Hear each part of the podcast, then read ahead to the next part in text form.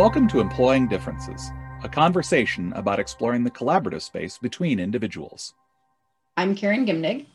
And I'm Paul Tevis. Each episode, we start with a question and see where it takes us.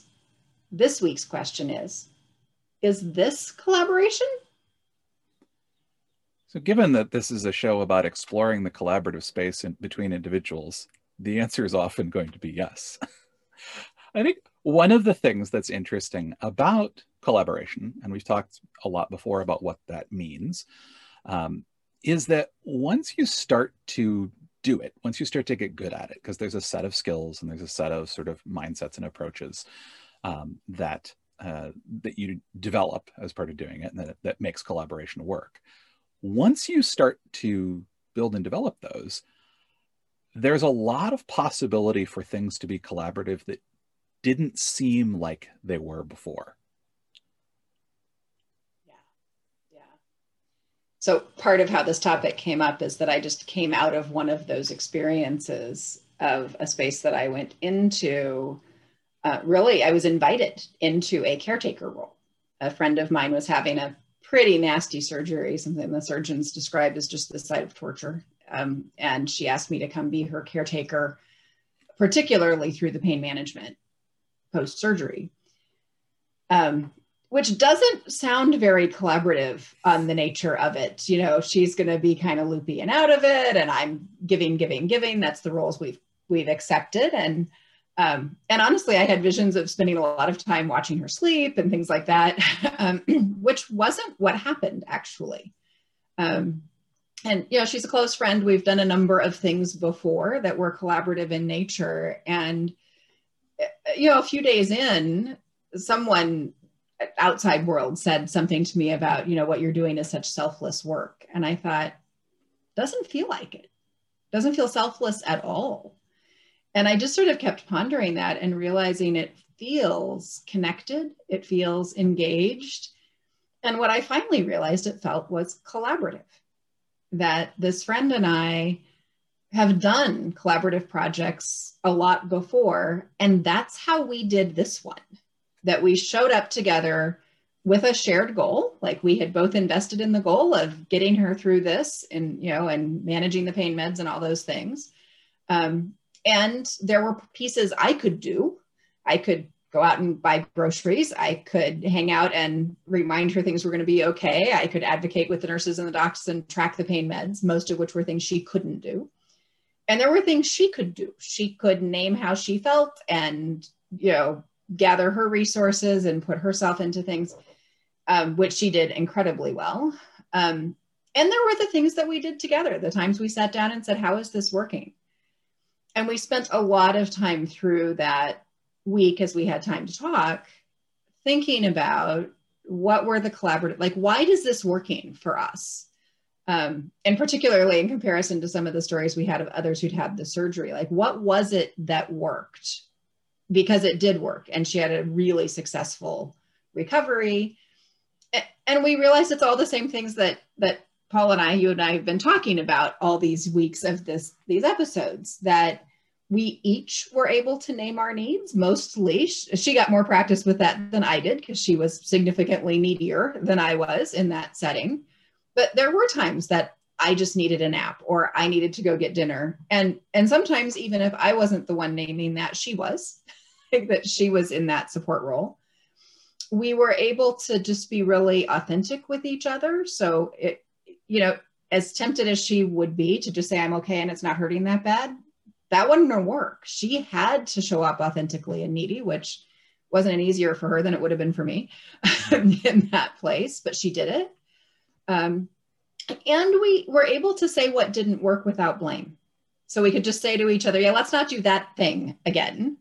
Or yes, do more of that, and check in. Hey, you know, I was doing this thing. Was that working for you? When I was, you know, I was continuing to massage your feet as you were really not very responsive because you were in so much pain. And she was like, yeah, didn't you just hear my thought saying, yes, keep doing that? Like, but we had that check in afterwards. So the feedback going, so many elements of collaboration, and realizing that in a space that was definitely not work, that in some ways was theoretically not even a shared goal. It was a goal that was all about her and her well-being.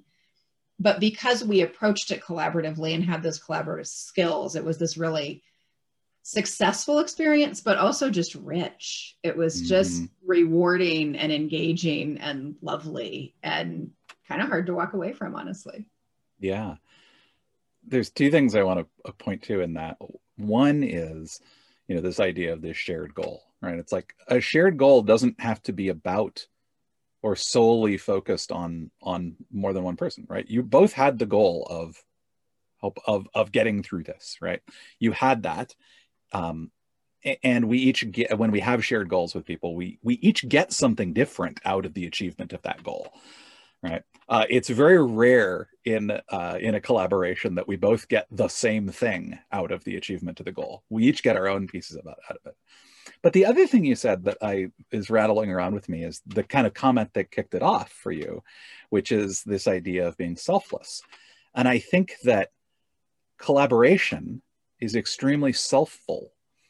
Like, collaboration is where we each get to show up fully, and we aren't as concerned about showing up fully because of the framework we have to work in, because we know that when we can show up and say what it is we need and what we're thinking and what we're feeling, when we're not worried about blame and resentment and things like that, we get to show up. We get to be our full selves. And so it's self-full rather than selfless. And so I think that's, like, I hadn't thought about it until you sort of said that. You're like, it's not selfless, it's collaborative. And I think that's one of the things that I'm hearing in your story, is how both of you really got to be there and be fully a part of it.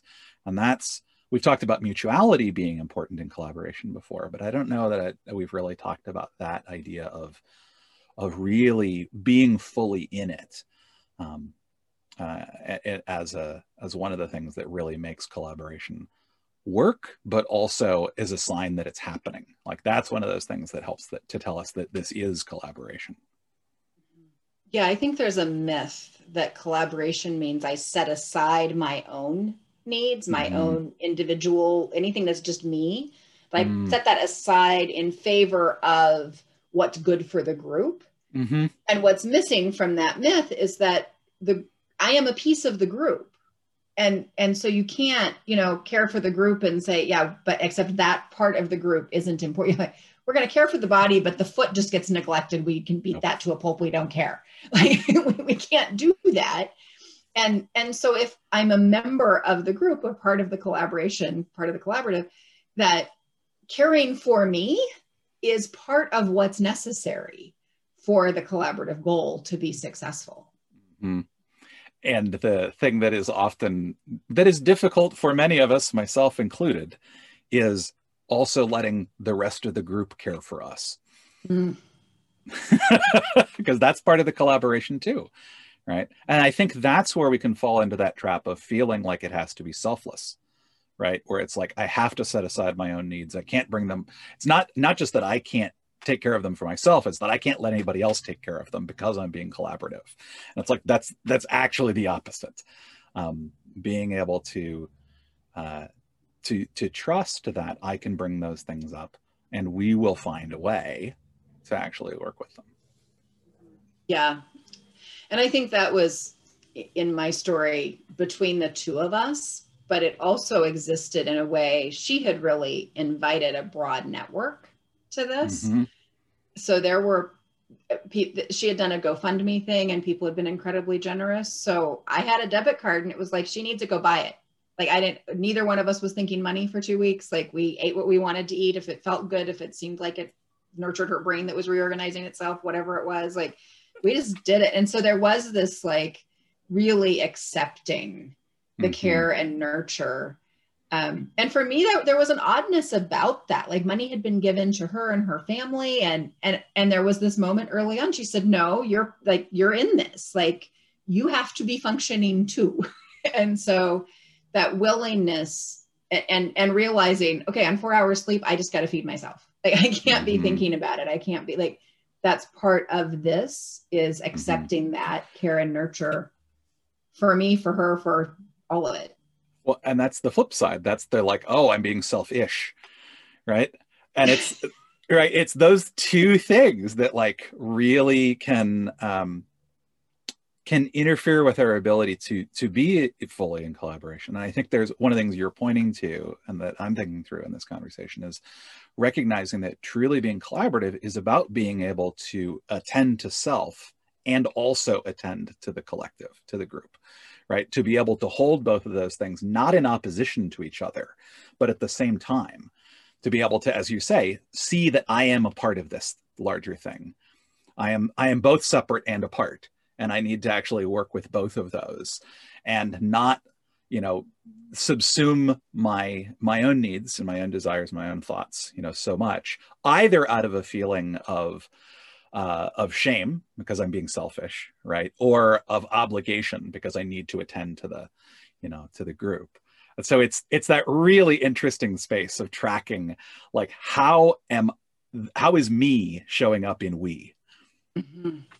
Yeah. And I will say she and I talked a lot about that. Like, I think the feedback loop of really naming, like, it's hard for me to show up as needy, or for me, it's hard to initiate touch. I'm not real good at that. So I negotiated that with her in advance. Like, I get that touch helps with pain. And if I'm helping with pain, like, I gotta be able to do that. But to talk about where we were uncomfortable, where we knew we were kind of stepping outside of comfort zones, where we were challenging ourselves, and name mm-hmm. that with each other, I think was one of the things that really helped that collaborative space work. Yeah. And it's that, the conversations that I sometimes have with folks about what would help me help you is, right? I know what it is that you need. I also know how I know how that may be a challenge for me, and I know how we can work together for me to overcome that challenge. So that, and that's another really strong sign that good collaboration is happening. Like, when you're able to say, like, I'm not just going to be able to do that. I'm going to need some help from you to be able to do the thing that's going to be useful for the collective or for you. Yeah. And I think a theme that goes with that is, this is the thing that I would like to grow in me.